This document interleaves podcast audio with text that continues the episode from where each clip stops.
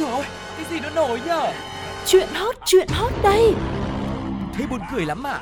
Còn hơn cả buồn cười ý. Chuyện là như thế này này. Ui sao bí hiểm thế? Thế rốt cuộc là vì sao? Như thế nào? Nghe đi rồi biết. Nóng bỏng tai Hello hello, xin chào tất cả các bạn đã đến cùng với Nóng Bỏng Tai và Tuco với Sugar nữa cùng với rất nhiều cộng tác viên của chúng tôi luôn luôn sẵn sàng ở đây một đội ngũ rất là hùng hậu để có thể luôn luôn chuẩn bị những câu chuyện thật thú vị đến ngã ngửa để có thể chia sẻ với tất cả mọi người nhá. Ừ, mà nếu mọi người có ngã ngửa thì cũng yên tâm nhé, đã có Sugar và Tuco sẵn sàng với những chiếc ghế êm nhất để có thể đỡ mọi người rời đây. À, không để cho quý vị phải chờ lâu thêm, chúng ta hãy cùng bắt đầu hành trình của Nóng Bỏng Tai ngày hôm nay như thường lệ vẫn sẽ là Nhất định phải bàn. Nhất định phải ban Em là bà nội của anh là một bộ phim điện ảnh của Việt Nam được khởi chiếu vào tháng 12 năm 2015. Phim được remake từ bản gốc đến từ xứ sở Kim Chi có tên là Miss Granny, có nội dung về một người phụ nữ đã ngoài 70 lại có cơ hội trở thành một cô gái tuổi 20 và sau đó rất nhiều điều giờ khóc giờ cười đã xảy ra. Bộ phim đem đến những bài học ý nghĩa và những khoảnh khắc hài hước khéo léo đan xen khiến cho người xem rất yêu thích. Tuy nhiên, phim là phim mà đời thì chẳng như phim bao giờ.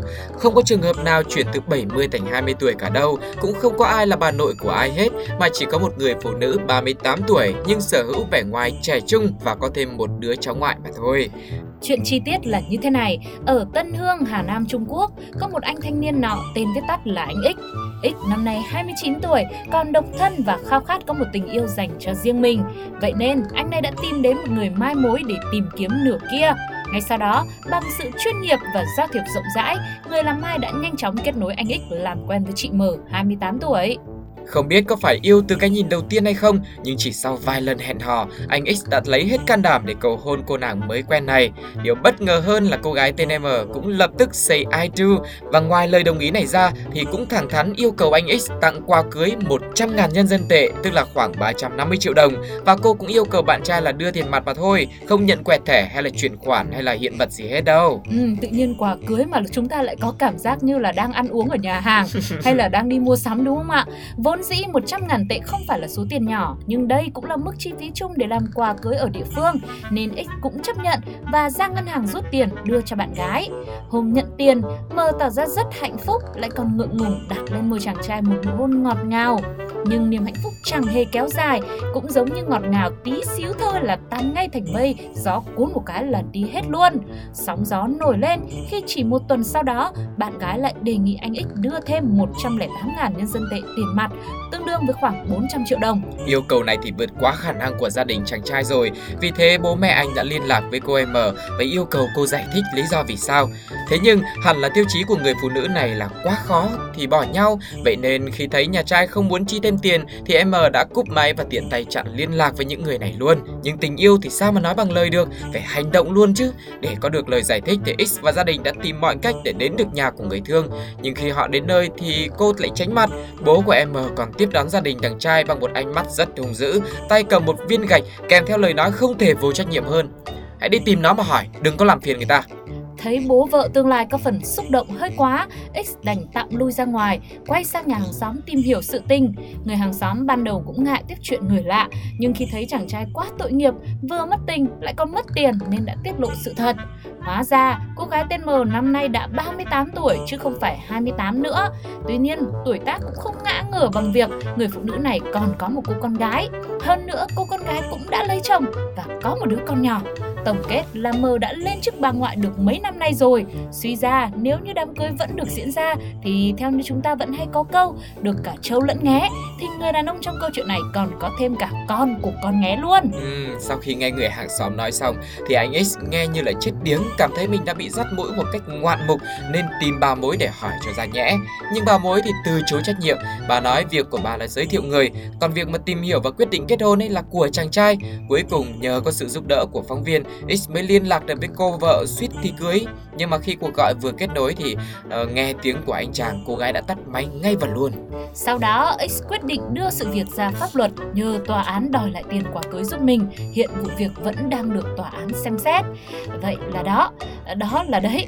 Thì ờ, anh thì vẫn là anh, còn em thì không phải em, hóa ra là chị. em thì cũng không phải bà nội, mà em lại là bà ngoại của cháu của em cơ. Nói chung là rất là nhiều cái chức danh, nhiều cái tên gọi khác nhau nhưng mà đến cuối cùng thì hai người cũng không thể đến với nhau được. Như thế thì chúng ta lại có thêm một cái bài học là cuối cùng hãy tách bạch tình yêu và tiền bạc. Và trước khi mà biết được người ta là ai thì phải tìm hiểu thật là kỹ trước khi mà mình trao những cái thứ rất là quan trọng đời ừ. trai của mình và tiền bạc công sức của mình đi làm bấy lâu nay nữa đúng không ạ? Ừ đấy, suy cho cùng là tình yêu cũng có thể xuất phát từ cái nhìn đầu tiên. Có nhiều người yêu nhau rất là sâu đậm, mình không thể nào đổ lỗi cho tình cảm được. Ừ. Nhưng mà cái gì thì cái, việc quan trọng ảnh hưởng đến cả cuộc đời thì mình cũng phải tìm hiểu cho kỹ ngọn ngành. Bởi vì nếu mà anh này anh thực tâm ấy, thì anh chỉ cần anh đến nhà cô này, anh gặp gỡ gia đình cô này là anh sẽ biết được người hàng xóm rồi. Mà những người hàng xóm thì lại luôn là những cái cộng tác viên rất là hùng hậu của đóng hầm tai. Cứ cái gì cái là là chia sẻ ngay. Nên đấy à. tức là nếu mà anh ấy thực sự là anh quan tâm anh mong muốn là kết hôn với cô này thì anh dành thời gian anh tìm hiểu kỹ hơn thì mọi chuyện nó đã không như vậy đúng không ạ? Tức là anh này đi tắt thiếu mất ừ. những cái bước quan trọng nhất để xác nhận cái nhân thân.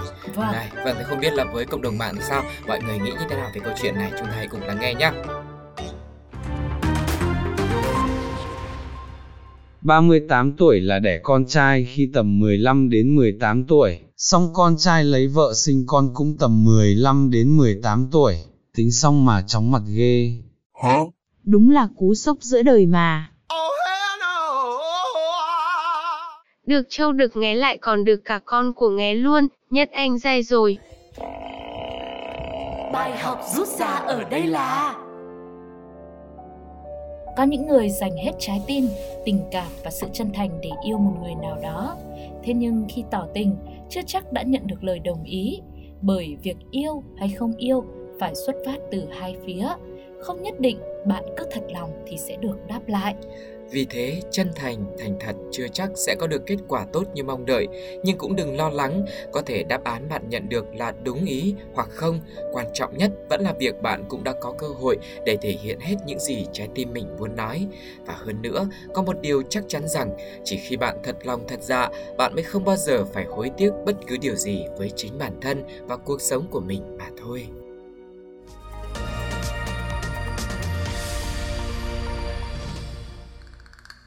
Trong các sự kiện thường ngày như đi làm, gặp gỡ bạn bè hay hẹn hò cùng người yêu thì việc mà chuẩn bị cho mình một sự chỉn chu về mặt hình thức bao gồm quần áo này, tóc tai, giày dép thì một điều khác vô cùng cần thiết và cực kỳ quan trọng đó chính là mùi hương em nồng say mùi hương của cơ thể mình đúng không ạ? À?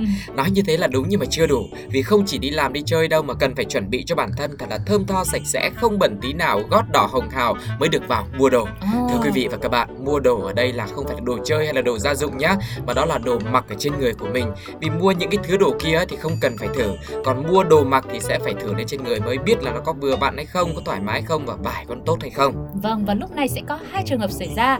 Nếu mà mình thử đồ xong, ưng cái bụng, thanh toán rồi mang về thì ok chẳng có gì để bàn. Ừ. nhưng trong trường hợp mà thử quần áo xong thậm chí thử đi thử lại vẫn không ưng và không mua thì mình sẽ để lại cho shop treo lên bán cho người khác và cũng vô tình để lại trên đó một chút dấu ấn cá nhân của người thử đồ chính là bản thân của mình đây ừ. cùng với mùi cơ thể hay là mùi hương của nước hoa mà mình đã xịt vào sáng hôm đấy vâng và tất nhiên là dù là mùi gì đi chăng nữa mà nếu mà một người thử đi thử lại cùng một cái đến hai ba bốn năm lần chẳng lấy hoặc là cùng một cái đấy mà khoảng 8 người thử thì thử hỏi xem 8 người với 8 mùi khác nhau trộn lại gồm cả mùi hương dù mùi cơ thể thậm chí là không chỉ là mùi đâu mà có cả vị nữa thì mới sợ đúng không có lẽ câu chuyện này với các chủ shop quần áo thì thực ra không có gì lạ lẫm hay to tát ừ. cả bởi vì nó là một điều rất là bình thường thôi người ta phải cho phép khách hàng thử quần áo trước khi mua tại cửa hàng vâng. thì mới có thể lấy lòng được những thượng đế.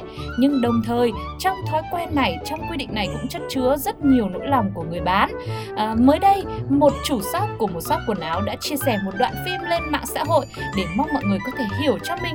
Nhưng mà cô này lại nhận lại gạch đá. Thế thì rốt cuộc nỗi khổ tâm của cô ấy là như thế nào mà người ta lại không đồng cảm? Vâng trong đoạn phim đó thì có chứa cuộc hội thoại của chị chủ và chị khách. Chị chủ thì phát hiện ra cái áo mà chị khách kia mới thử nhưng không lấy lại có mùi cơ thể nó quá nặng mùi và như thế thì sẽ khó bán cho người khác, không ai dám mua nữa nên uh, chị chủ đã ép chị khách phải mua hoặc là trả phí 50 ngàn cho một lần thử đồ. Sau một hồi hai bên tranh luận chẳng biết ai là người có lý, ai là người đúng, người sai, nhưng phương án được đưa ra cuối cùng thì chị khách quyết định là mua luôn cái áo với giá 150 ngàn đồng. Vâng, có vẻ như đây cũng là một trường hợp uh, khá là vô tiền khoáng hậu và vô hậu luôn. Chưa bao giờ mà thử đồ lại phải trả phí đúng không ạ? Đúng rồi. Chỉ có thuê đồ thì mới phải trả phí thôi. Nhưng mà nói gì thì nói, thực ra thì có những người người ta cũng không cố ý đâu. Đúng Tức là rồi. nhiều khi mình đi ra ngoài từ sáng đến tối hoặc là buổi chiều mới vô tình thấy một cửa hàng đẹp quá, Ừ. muốn vào thử bộ đồ đấy, thích thì mua nhưng mà vào lỡ không vừa thì sao? Đấy rồi, rồi trong lúc đi thì có thể là nắng mưa bụi bận thì bây giờ nó cũng có phải là cố ý ám mùi lên cái áo đấy đâu. Thì chủ Vâng. shop cũng phải thông cảm một chút xíu. Hoặc là có những người có thể là do về bệnh lý về sức khỏe này thì cơ thể nó sẽ không có được mùi thơm dịu dàng như những người bình thường. Vâng. nhưng mà cái đấy nó đâu phải là người ta cố ý đâu. Cho nên ờ, câu chuyện mà chị chủ shop này chia sẻ về nỗi khổ tâm của mình đã nhận về rất nhiều gạch đá là như thế.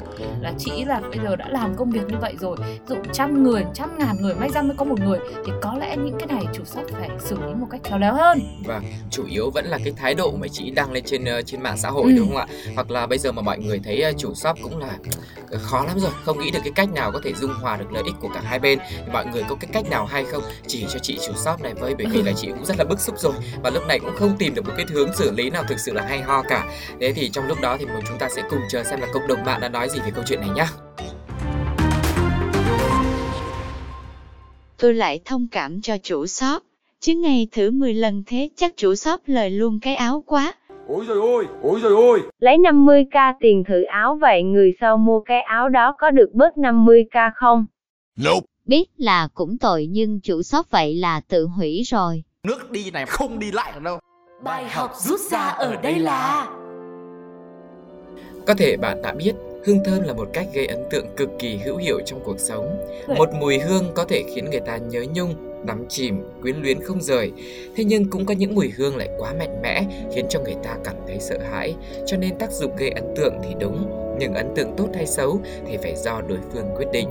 Cuộc sống này cũng chẳng khác là bao. Có những việc bạn làm để gây ấn tượng với người khác, dù bạn rất nỗ lực nhưng cách đánh giá như thế nào là do họ lựa chọn cơ.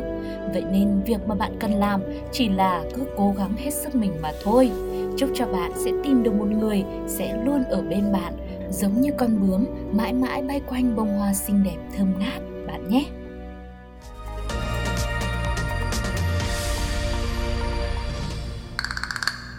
Người ta nói sinh nghề tử nghiệp có nghĩa là sống được là nhờ nghiệp của mình nhưng chết cũng là do nghề đó gây ra. Và với cái nghề nào cũng thế thôi, à, cũng có những rủi ro của riêng nó mà chỉ những người làm công việc đó mới có thể hiểu được khó khăn vất vả mà mình đã trải qua. Và với Đức Anh và Quang Minh, hai thanh niên sinh năm 2006 và 2004 cũng thấm thía nỗi khổ với công việc bảo vệ mà cả hai đang làm. Bởi vì muốn bảo vệ được người khác thì lúc nào cũng phải hiến mình, dâng mình, đối đầu với những khó khăn, thức đêm thức hôm, đối diện với kẻ xấu, kẻ ác để giữ sự yên bình cho nơi mà mình đang làm bảo vệ. Có lẽ vì công việc áp lực nên dù mới đi làm được 3 ngày tại một cửa hàng tiện lợi ở vị trí là bảo vệ thôi mà cả hai đã mong muốn được xả hơi một thời gian nên đã xin nghỉ vài ngày.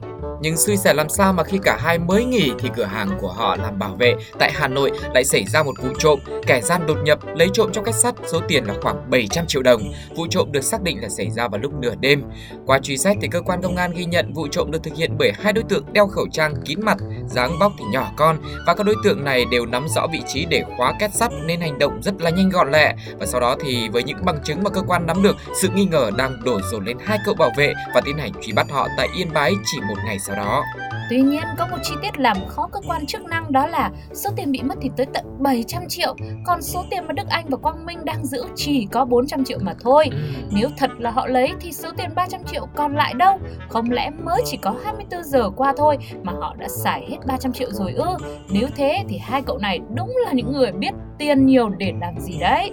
Tuy là chưa chắc chắn ai là thủ phạm, tuy nhiên vẫn còn khá nhiều chi tiết khác khiến cơ quan công an vẫn đặt niềm tin vào phán đoán của mình ngay từ đầu nên tiếp tục truy hỏi thì Đức Anh và Quang Minh cuối cùng cũng phải thừa nhận hành vi phạm tội của mình. Tại cơ quan công an, Đức Anh và Minh đã khai nhận quen nhau từ năm 2020, thời gian qua xin làm việc ở các quán bia, nhà hàng, ăn ngủ tại chỗ. Vừa rồi thì xin được làm nhân viên bảo vệ của siêu thị Winmart. Tuy mới vào làm được vài ngày thì Đức Anh và Minh đã phát hiện sơ hở trong quản lý cất giữ tiền của siêu thị.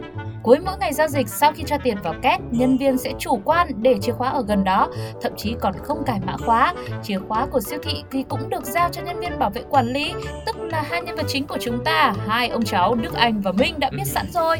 Cả hai bàn nhau dễ dàng lấy được số tiền lớn rồi trốn lên Yên Bái. Trong vòng hơn một ngày, hai thanh niên này đã kịp nướng khoảng 300 triệu đồng vào các trò chơi điện tử cũng như ăn tiêu, vân vân và vân vân. Trời ơi, 24 giờ chớp nhoáng nhỉ 300 triệu không biết kiếm đến khi nào mới được mà lại chi tiêu một cách nó hoang phí như thế.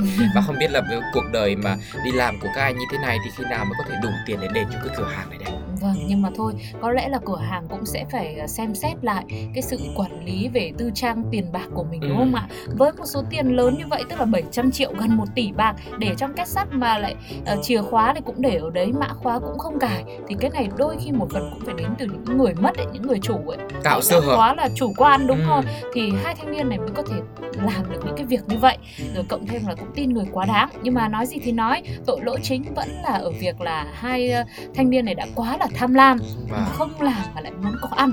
Thế thôi được rồi thế đi vào đấy. Vào đấy là vào đâu thì có lẽ chúng ta cũng biết rồi nhá. Vào đấy không làm gì tha hồ mà ăn. Và không biết cả còn với cộng đồng mạng thì sao? Mọi người nghĩ như thế nào về hành động của hai thanh niên này cũng như là cái việc sơ hở của cửa hàng này nhá? Mang tiền về cho mẹ phiên bản đời thực. Mang tiền về cho mẹ. Mang tiền về cho mẹ. Mang tiền về cho mẹ. Đừng mang ưu phiền về cho mẹ Chắc lại donate cho idol hết rồi chứ gì. tham lam ngu dốt còn cái nịt Mấy ông cháu kiểu, em chỉ có gửi về nhà thôi nhưng là nhà cái đến từ châu Âu. Bài học rút ra ở đây là Siêu thị là nơi mua sắm với rất nhiều các loại hàng hóa, không gian mát mẻ, sạch sẽ, giúp cho khách hàng thuận tiện mua bán. Tuy nhiên, giá cả tại siêu thị sẽ nhỉnh hơn một chút so với mua đồ ngoài chợ. Và để có được những trải nghiệm thoải mái như vậy, bạn sẽ phải bỏ ra chi phí nhiều hơn. giống như trên đời cái gì cũng có giá của nó muốn được điểm cao thì phải học bài chăm chỉ muốn được lên chức thì làm việc phải cố gắng muốn đạt được thành công thì cái giá phải trả là nỗ lực nhiều hơn mọi thứ không thể tự nhiên mà có tất cả đều do sự lựa chọn của bạn. Hãy luôn quyết tâm để có thể có đủ khả năng trả mọi cái giá cho điều mà mình mong muốn và xứng đáng nhé.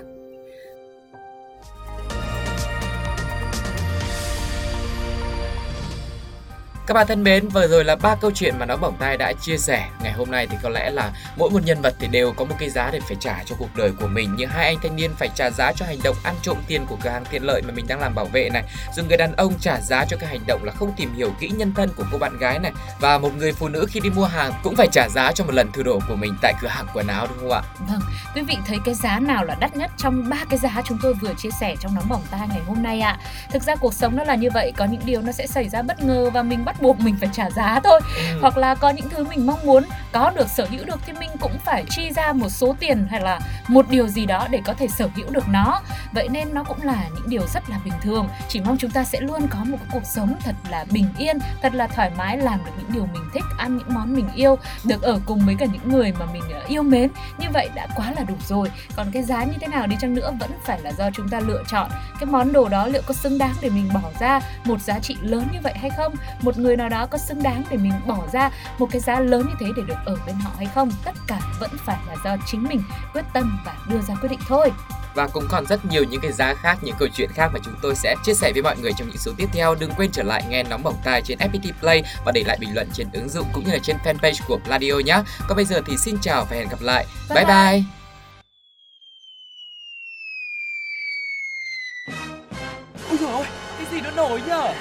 Chuyện hot, chuyện hot đây. Thế buồn cười lắm à? Còn hơn cả buồn cười ý. Chuyện là như thế này này. Ui sao bí hiểm thế? Thế rốt cuộc là vì sao? Như thế nào? Nghe đi rồi biết. Nóng bỏng tai